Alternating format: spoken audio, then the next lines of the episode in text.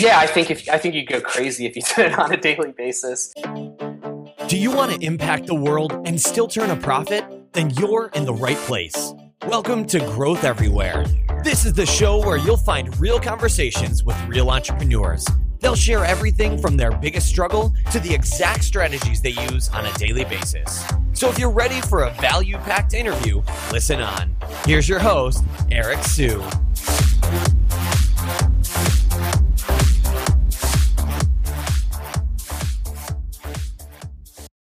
How many of you have experienced making a bad hire or had bad hires on your team?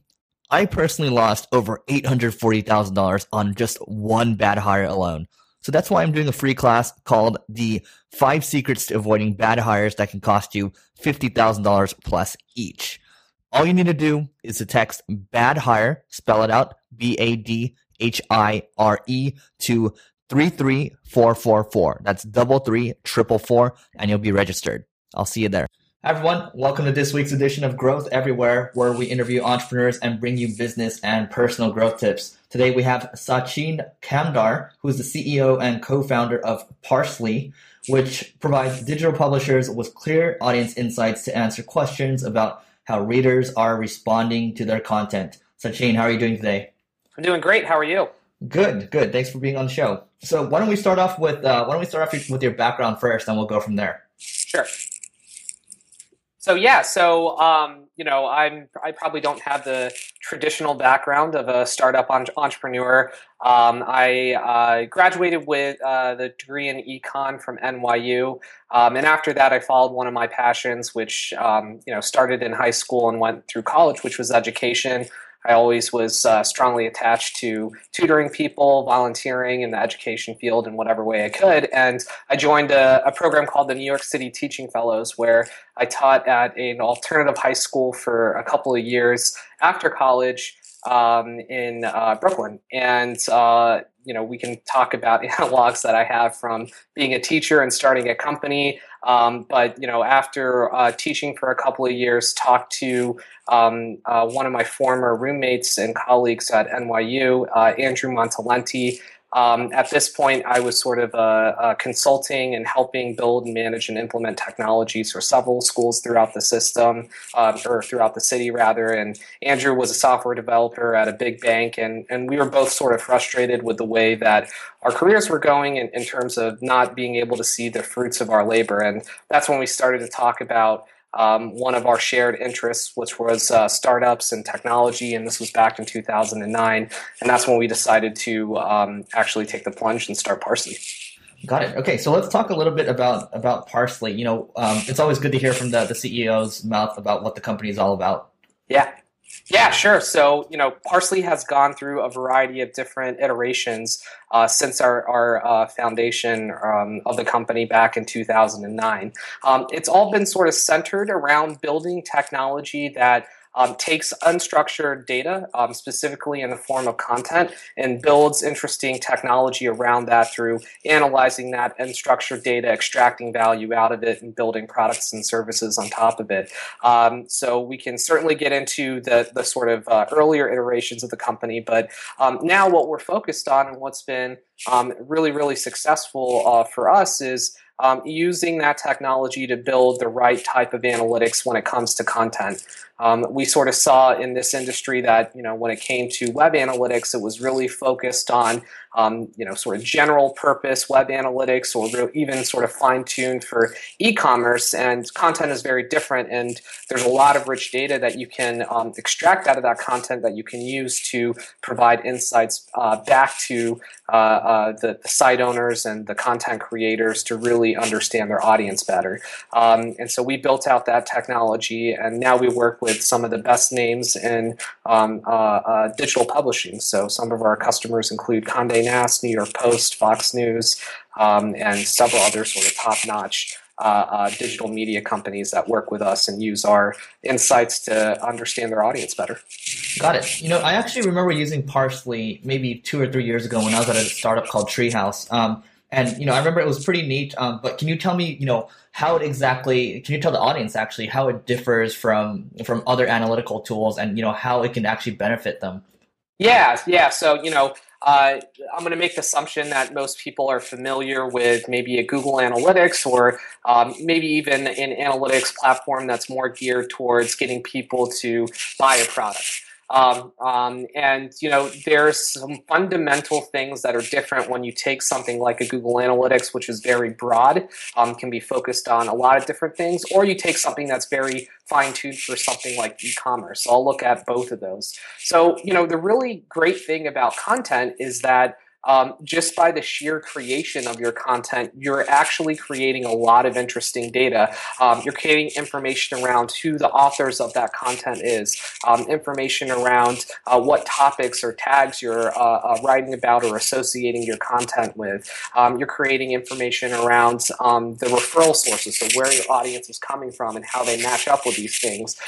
If you're a large media site, you might have different sections or subsections. And so the really great thing about content, it actually is one of those true sort of big data industries where they're producing a ton of data around the semantic level about what that content is about, and you can actually marry that with the behavioral level to get really interesting insights about that content. So going back to those two different analogs, with Google Analytics, it takes a lot of effort to actually get interesting insights out of content. You have to be an expert, and you have to use development resource to actually get it to the place where you can understand clearly what your audience is doing with your content and how you can actually grow your audience over time using the type of data that you would get through that, or the type of data that you can get from us out of the box. Using something like, you know, something that's more fine-tuned for e-commerce, the difference is with e-commerce, you might have, you know, a couple hundred products, and really you have one main goal, which is to get people to purchase those products. But with content, you could have, you know, we're talking about some of the larger players, you could have hundreds of thousands or even millions of pieces of content. And your goal isn't necessarily to get them to convert, it's really to get them to engage, to get them to share, to get them to read your content. And so being able to take that huge amount of data around all the articles and the millions of people that are visiting that content and being able to distill that into interesting insights around your site can be quite difficult. And so we found that if you can focus on that specific area, which is sort of extracting value out of content and building technology directly for content, you're going to have a platform that becomes more robust, but actually more simple at the same time because of the focus on the content. Okay. Now, I remember I took a look at your homepage, and it looks like you guys have a case study with, you know, the Cheezburger website. Can you talk a little bit about that case study? Yeah, sure. So, you know, we were talking with Cheezburger, and, you know, I think the great thing about Cheezburger and Ben Ha is that he has been so transparent about how that company has been operated over the past several years. And, you know, one of the things that they ran into is just overspending on a lot of different things that weren't necessarily providing value back directly to the business. And he sort of tried to rein that in and focus on those high-value opportunities. And one of the things that they knew they needed to do is to build a sort of data and analytics culture inside the organization.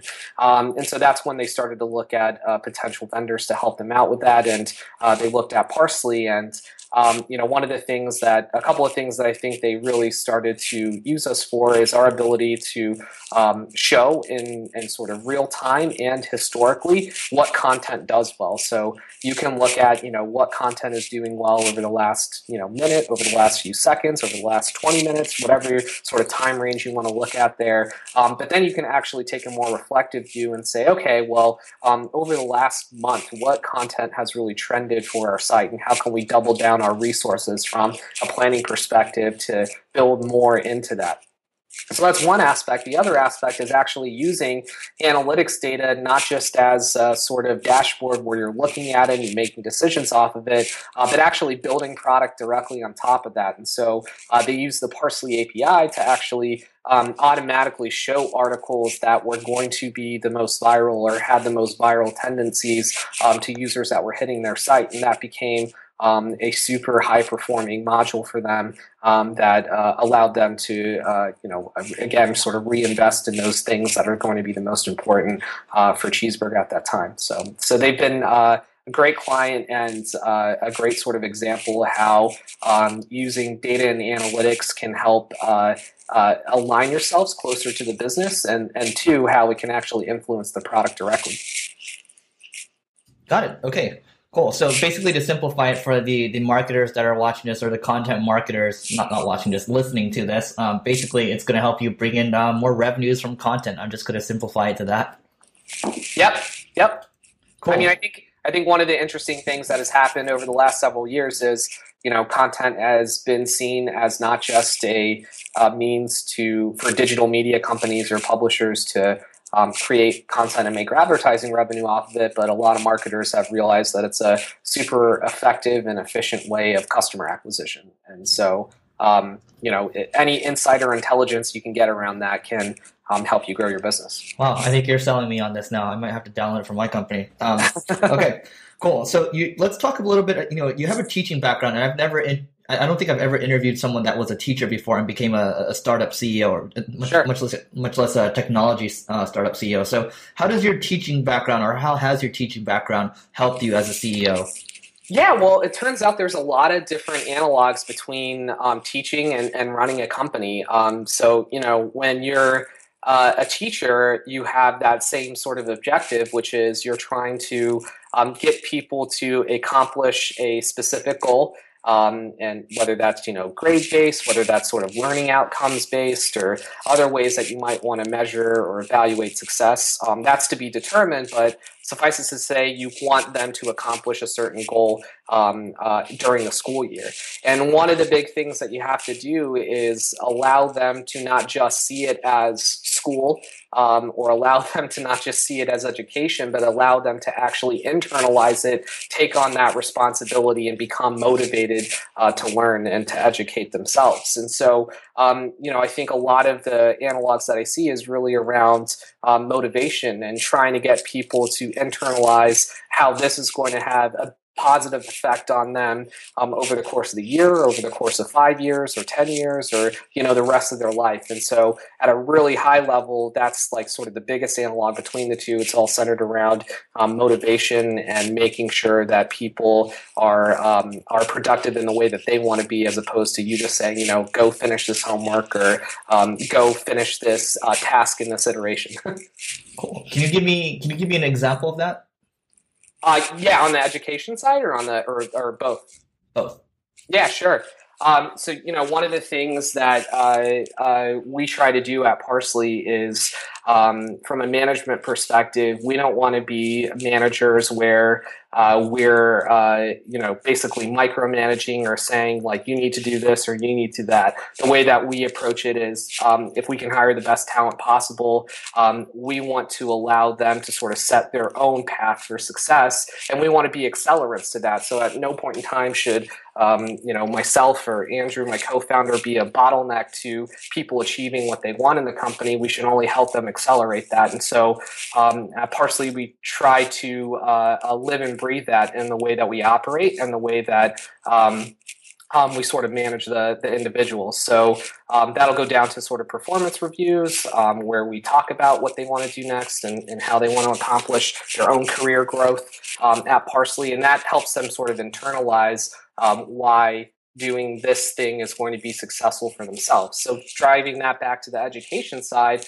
it's totally the way that I operated too. It's starting the year by thinking really about how they think this is going to help them grow. And, you know, sometimes they wouldn't have a clear understanding of why that would be the case. You know, I was a math teacher, so not everybody loves math. And so you have to, like, sort of push and nudge them along. But whenever you can get them to sort of see the direct and not just sort of tangential benefits of the work that they're doing and the education that they have, you just see amazing results. So that sort of management philosophy has carried over from education to Parse.ly.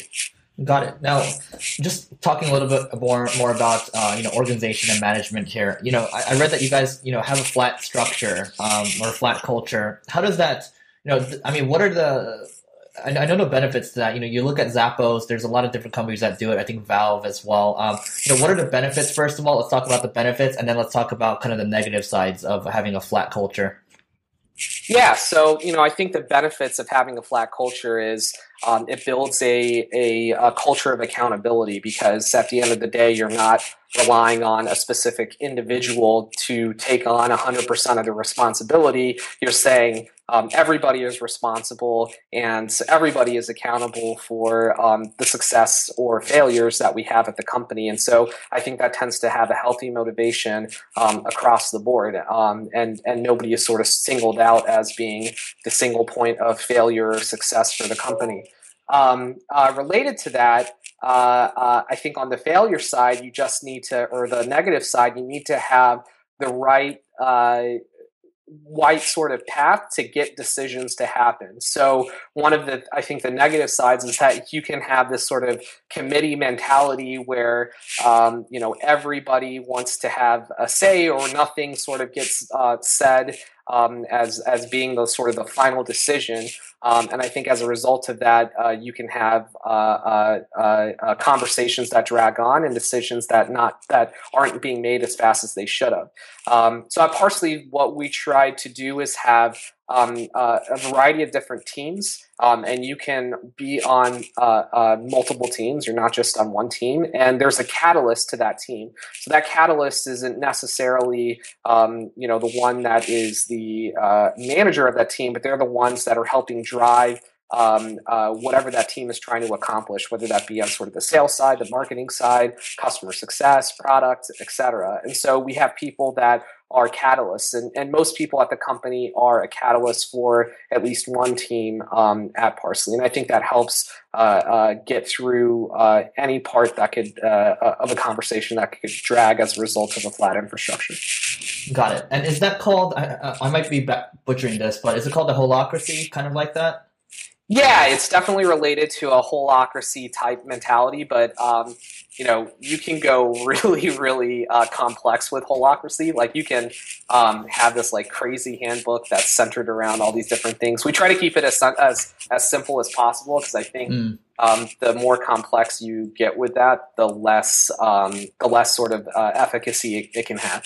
Got it. Okay, now let's shift into growth a little bit. So can you share? Can you share any numbers around Parse.ly's growth to date? Yeah. So we've grown pretty tremendously over the last several years. So we released Parse.ly Analytics, which is the sort of sole product that we sell right now. We released that in March of 2012. So it's been in the marketplace for about 2 3/4 years, almost 3 years now. And we've been able to grow, in our first year and a half from zero to $1 million in annual recurring revenue. And now we're at multiple $1 million in annual recurring revenue, growing at somewhere between 150 to 200% year over year. Wow. Okay. And how many employees right now? So we're 25 employees. Wow. Okay. Incredible growth. Okay. Now, how did you go about acquiring your first 1,000 customers, or let's just say the first 100? Let's keep it simple. Yeah, I'd actually bring that a little bit lower than a first 100. So Parse.ly, our sales process is enterprise sale, where our price points are anywhere from several $100s a month to 5 figures a month, and so. The first 100 customers would be after finding product market fit. I'd probably narrow that down to the first 20 customers for us in terms of like that first sort of stage where that something's working. Okay. So that first 20, it was really a lot of hustle, right? So there are multiple different strategies that we've used to build into the media industry, because nobody that we had on the team when we first started out actually had a background in media.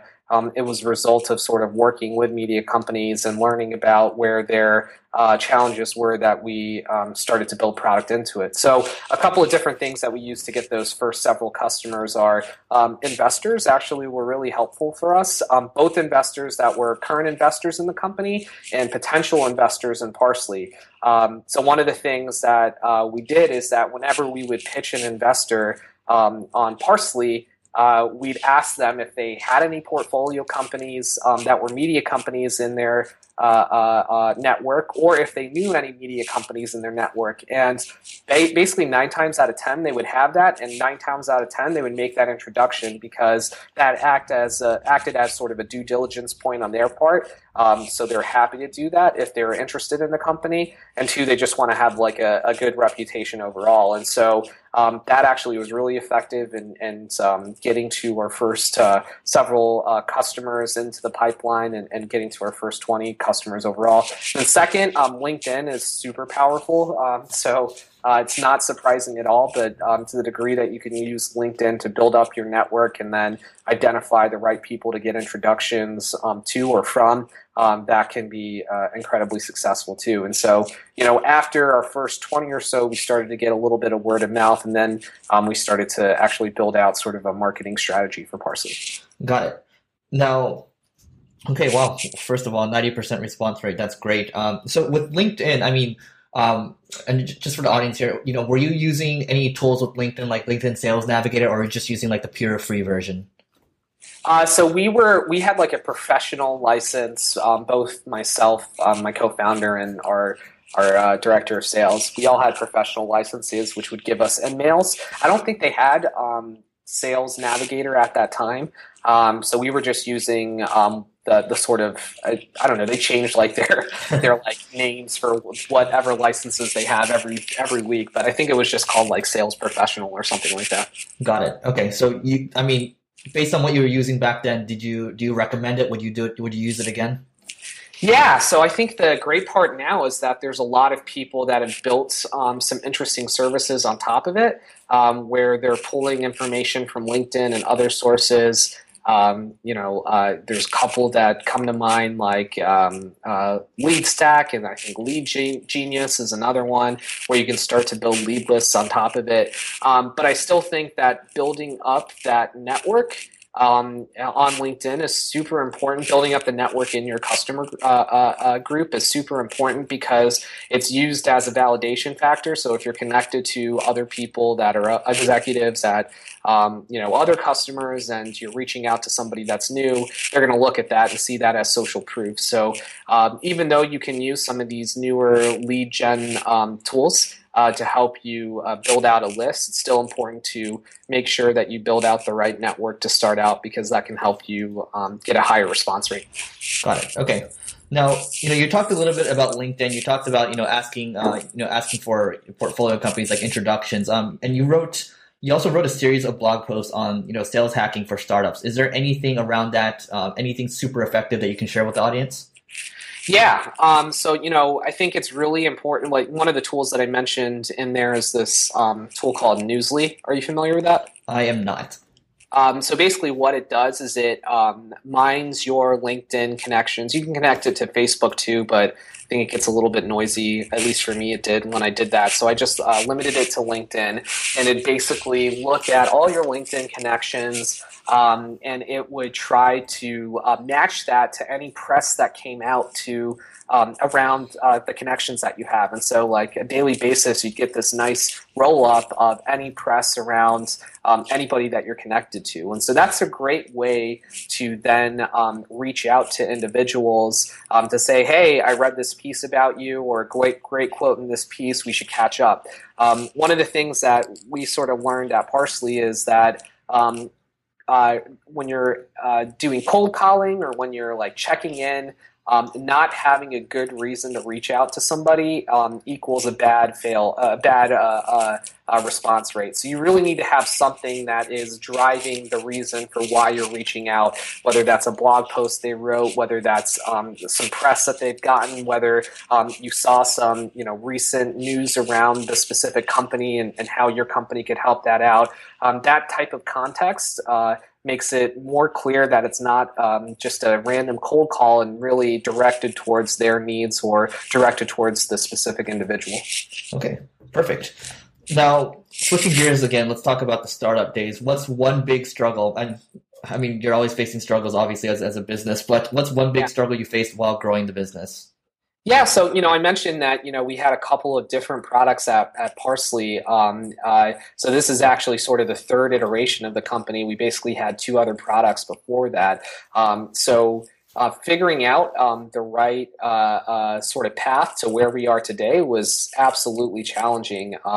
The first product that we had was this consumer news reader where you could enter in the topics that you cared about. It would prioritize this news feed for you based on those topics, and it would learn as you interacted with more content. So it had this sort of implicit interest profile that it would build based on your interaction. So we launched that at the end of an accelerator program back in 2009, and we came into the sort of fall 2009 fundraising environment, and it was not that good. This is right after the recession. Investors were holding their money close to their chest. We didn't have like an imminent business model. We just knew that wasn't going to be the right path for us. So we had to switch gears, and that's when we saw the ability to use that sort of learning technology to help influence how people were finding content on publisher sites. And that's when we started working with publishers. And so we began to use that as a way to build revenue very fast in those earlier days when we sorely needed that revenue. And that's when we closed our first round of financing. And then after working with media companies, we started to learn that the analytics space was just totally greenfield, because there was nobody that was really building content for, or building analytics for content. It was always ported over from these other systems. And that's when we changed directions again to really focus on the analytics side. So the challenge, I think, is, being able to stay persistent and figuring out the right path in an opportunistic way, and not just saying because of all that we've done thus far, we need to throw that away and go a different direction, but really using what there's this professor at UVA, I think her name is Saravati. She sort of categorize it as effectual thinking. So really being effectual about the way that you think about your resources in the business, and not being causal, which is sort of the other way to think about it. And I'm happy to talk a little bit more about that if that's interesting. Yeah, let's dive into it. Yeah. So, basically the way that she talks about it, and I think this is a great explanation of how and why companies pivot, is so she did this study of I think maybe 300 or 400 different CEOs that were running public companies, so already successful, and tried to identify how they were thinking about their business and how they were making moves and decisions. And what she came to the conclusion is that it's not done in a sort of linear way where it's like, here's all my resources, here's the goal that I have for the end of the year. I'm going to draw a direct line to that goal, and I'm going to make sure that happens no matter what. And if it doesn't happen, well, that just sucks, but it just didn't happen. So that type of direct, linear, or causal, I think is the way she described it, thinking does not work when you talk to all of these successful entrepreneurs and CEOs. Rather, the way that it's they sort of operate, in the way that I think a lot of entrepreneurs and startups operate, is the effectual way, where you consider the group of resources that you have. So these are the employees that I have. These are their specialties. This is the product that I have. This is like the customer list that I have. Here's the market. And you consider all those resources, and instead of saying I'm going to go directly to that goal that I had a month ago, you're like, well, there might be this other goal that's sort of off to the side that's actually better given the resources that we have in the environment at that time.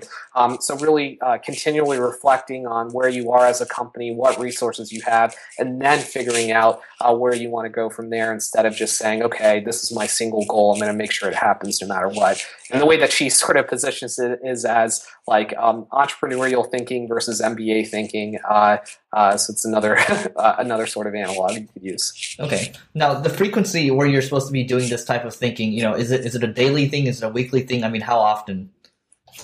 Yeah, I think you'd go crazy if you did it on a daily basis, potentially on a weekly basis too. I think it's something where you want to, look at your business, I think on a monthly, or it could even be a quarterly basis. It gets harder and harder to do when you get bigger and bigger, because there are so many things in place, but that doesn't mean that you shouldn't do it. I think why earlier companies can pivot so easily is because they're flexible and they're nimble, and they can intuit almost the amount of resources and the opportunities that are out there. And so, smaller companies just have that ability to turn on a dime and go after the opportunities that they see in front of them. But I think it's also important that pivoting in a good way doesn't mean that you're just throwing away everything that you did and go after something completely different. I really think it's important to consider where you are, what you've built, the resources at hand to really sort of get to the next best opportunity and not just sort of grabbing the next idea that pops into your head. Got it. Okay. Makes sense. So you talked about, having trouble with funding, obviously with 2009 with the recession and all that, but was there any other point in time where the company was on the brink of failure? Yeah. So, when we were raising our first round of institutional money, so our first $800,000, we had a term sheet from an investor and we were ready to close out that round of financing. We were like, this is like after bootstrapping for almost a year now. So we're definitely ready to sort of kick it into the next gear, and we're ready to put the money to work. And sort of in the 23rd hour, the investor pulled their term sheet. And this was after us, sort of having all the rest of the money closed up. We were ready to sort of go to docs and get everything squared away. And so that was not great because we thought, well, shit, that's the end of it. We're done. we can't go through this process of fundraising anymore. And so the funny thing is, we had a couple of more investor meetings to meet, and we met this other guy who was really interested in the work that we were doing, and basically said, I'll write you a check on the spot. I'm ready to put money in. And a few days later, he did actually put money into Parse.ly, was ready to start working on the docs as a sort of post facto thing. And then all of a sudden, all these other investors were interested, and we were oversubscribed at that point. And so I think that just sort of highlights the sort of roller coaster nature of a company where we're literally in 2 weeks we went from this is all done to, oh my God, we have amazing investors and we're oversubscribed. Wow. So, just backtracking a little bit, what is going through your head when the freaking term sheet gets pulled? Just tell me what's going through your head. It was just a mix of feelings. So this is the first company that we had done, and we were just like, well, what mistake did we make? It was really, I think for me at least, it felt like a failure on my part. What went wrong here? How did it get to this point? We had a great customer list at that point. We were making a decent amount of money, but not enough to really sort of get to the next stage. And so it was just like a continual reflection on, what went wrong? Why is this happening? What went wrong? And then I think a day or so later, this sort of realization that, we were going to have to close things up. Thank God we took those other meetings, because those other meetings were, obviously critical for where we are today. So key takeaway here is take as many meetings as you can. You never know what's going to happen, right? Yeah. I think one thing that, I say often in the startup community is that, everybody that you meet in the startup space is super smart. They know a lot about their the markets. They read a lot. They can talk about anything that you want. They're just super intelligent people. And so what I like to say is that when it comes to startups and entrepreneurship, I think intelligence is commoditized. But the one thing that I don't think is commoditized is persistence. I think oftentimes you find people that won't persist, and as a consequence, they don't last long enough to see those opportunities come into play and capture those. And so, I think that persistence part is as important, potentially more important than that intelligence side. Got it. Now, and I totally agree with that. And another thing that actually came to my mind was, in the startup world, you always see people talking about, it's a timing thing. And then it sounds like in this scenario, it was also a timing thing too, because it just pulled out of nowhere. You guys were it felt like everything was going right, and all of a sudden, just boom, it's gone. Yeah. You can't argue with timing and luck being a factor for your business. It's definitely important. And the only thing that you can do is The longer that you last, the more opportunities there are for luck and for timing. So, you know, it's going to happen eventually. It has to, but you just have to be in the game long enough to see it happen. All right. Now, what's one piece of advice you'd give to your 25-year-old self? 25-year-old self, probably learn to code. Okay. Is there any reason behind that?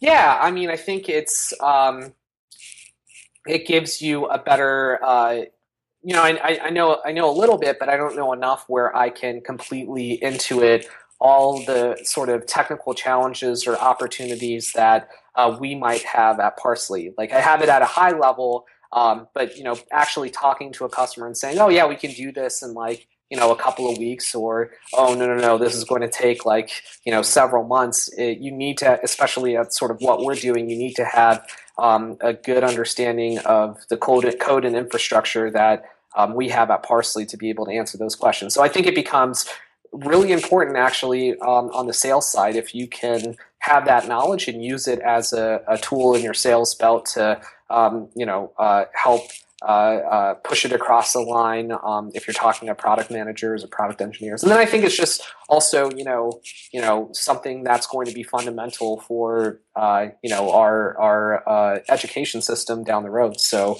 everybody's, I think, will know how to code in the next, at least some aspect of it in the next, you know, several decades. Okay. Totally agree with that. It's the reason why I was at that other company, because we taught people how to code. But one of the reasons I joined was to learn how to code. But then, you know, once you get busy, there's just not enough time for it. So let's take your advice to where you are right now. You know, as a CEO of a growing company that's doing, you know, millions in revenue a year. You know, would you still try to code right now, or is there just not any time for it anymore? I would love to. I don't know where I would find the time to do it. That might be a little bit of a cop-out. I think there's always time if you make the right time, but if you make it the right priority. But to be frank, I probably wouldn't do it now. Got it. Okay. Now, just a few more questions from my side here. Who is your idol and why? Who is my idol and why? That's a great question. I mean, I think there's so many different people that I looked up to for a variety of different reasons. You gotta. This is like a cliche answer, but you gotta love Elon Musk and what he's doing. How sort of fearless he is. You know, how he had a quick win, or not a quick win, but an early win with PayPal. And how, you know, a couple years, you know, maybe even a couple of months after that, he was on to his next thing, and he was ready to go absolutely bankrupt to build a car company and a rocket company, and now he's off to Mars. Like, it's that is just super impressive, and I think enviable of what he's been able to do there. I agree. And to be able to learn rocket science just by reading books on your own is kind of insane. So yeah, he actually just had a Reddit AMA yesterday. Mm-hmm. And I think one of the people asked him, like, you know, you're able to learn all of this stuff at an incredible rate. Do you think, like, it's just a factor of your talent and your ability to sort of absorb this knowledge? Or do you think there's something that you do that other people aren't doing? And his response was, yes, I do read a lot, but the absolute thing that you need to do is understand fundamentals. And if you can understand the fundamentals, whether it's physics or rocket science or computer science, then you can start to build off of that, and your knowledge can start to grow as you collaborate with other people. So I thought that was an important takeaway.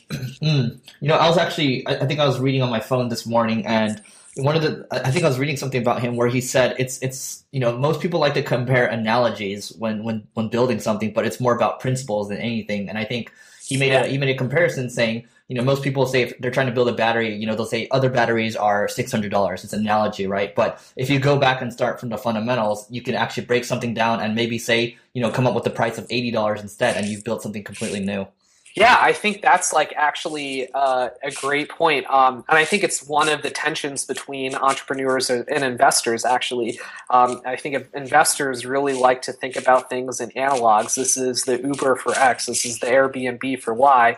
But when you talk to a lot of entrepreneurs, they actually can kind of cringe when that happens to their company, because they're like, no, that's not it. It's actually a completely different category. And I think, you know, that's another important point, is that, you know, a lot of successful entrepreneurs don't think about actually their competitors at all, because what you know the market is saying is their competitors, or what investors are saying are their competitors.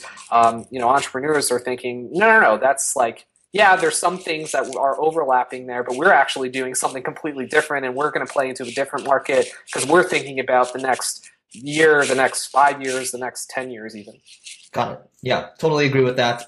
You know, the whole Uber for X thing, I think that's the thing's totally getting played out. But moving on here, you know, Elon Musk says one of his favorite quote unquote hacks is showering. So, you know, I'm just wondering here, what's one of your productivity hacks? Yeah. So I try to hack things up as much as possible. So one of the things that I use is I'm absolutely obsessive about having a clean inbox, email inbox. And like, if it is more than, I would say probably 80 messages in my central inbox, then I go crazy. And so one of the things that I do is I have this whole like system for dealing with email, where I use Gmail's multiple inboxes, and I use like the multiple stars to auto categorize emails as things that need to be worked on right now, or need to be worked on soon, versus things where I'm waiting on a reply back from somebody, versus, you know, sort of the scheduled things like a hotel reservation or a plane reservation or something that I'll continually need access to, and then things that I've delegated off. And so I have like 5 different inboxes in a single inbox, and that's something that I actively manage, and I think has worked really, really well for me as the email has increased. Okay. And final question from my side. What's one must-read book you'd recommend to the audience? Just one. One must-read book. Does it have to be like a... could be anything. Could be anything. One of the books that I think I continually read year after year is Siddhartha by Hermann Hesse. I love that novel. Huh. Can you describe that book a little bit? Yeah, so it's basically Hermann Hesse, who goes through the sort of the storytelling of Siddhartha Gautama, who became the Buddha, and he sort of tells. I'm not Buddhist. It's not a religious thing for me, but it sort of walks through the experience of how he sort of managed his life and. It's just a great story, and it takes like not a lot of time to read. Interesting. It's like 100-something pages. It's not that long, and something that I continually come back to. I think it just it places a good amount of perspective and puts you in the right mode of reflection on not just what you're doing in relation to your business, but what you're doing in relation to life. Yeah, I think the good thing about these stories and these biographies is that, you know, you kind of take what you can from them and you kind of make it your own. It's not them giving you direct advice, but you're able to figure something out for yourself. So I think that's the power of it. But anyway, what is the best way for people to find you online? Yeah, so you can find me online at Sachin Kamdar on Twitter. So at SachinKam for Mary, D for David, AR. You can actually just Google my name too, and like there's not a lot of people with my name, so the first probably 20 links will all be me. I also have a blog that I do not use a lot. That's at SachinKamdar.com, or you can go to Parse.ly.com, Parsely, and check out what we do, and there's some stuff that I contribute to there. Perfect. Everyone, this is Sachin Kamdar of Parse.ly. Make sure you check it out if you're doing content marketing so you can do it right. Sachin, thanks so much for joining us. Thank you, Eric. How many of you have experienced making a bad hire or had bad hires on your team? I personally lost over $840,000 on just one bad hire alone. So that's why I'm doing a free class called The 5 Secrets to Avoiding Bad Hires That Can Cost You $50,000 plus each. All you need to do is to text BAD HIRE, spell it out, BADHIRE to 33444. That's 33444, and you'll be registered. I'll see you there. Thanks for listening to this episode of Growth Everywhere. If you loved what you heard, be sure to head back to growtheverywhere.com for today's show notes and a ton of additional resources. But before you go, hit the subscribe button to avoid missing out on next week's value-packed interview. Enjoy the rest of your week, and remember to take action and continue growing.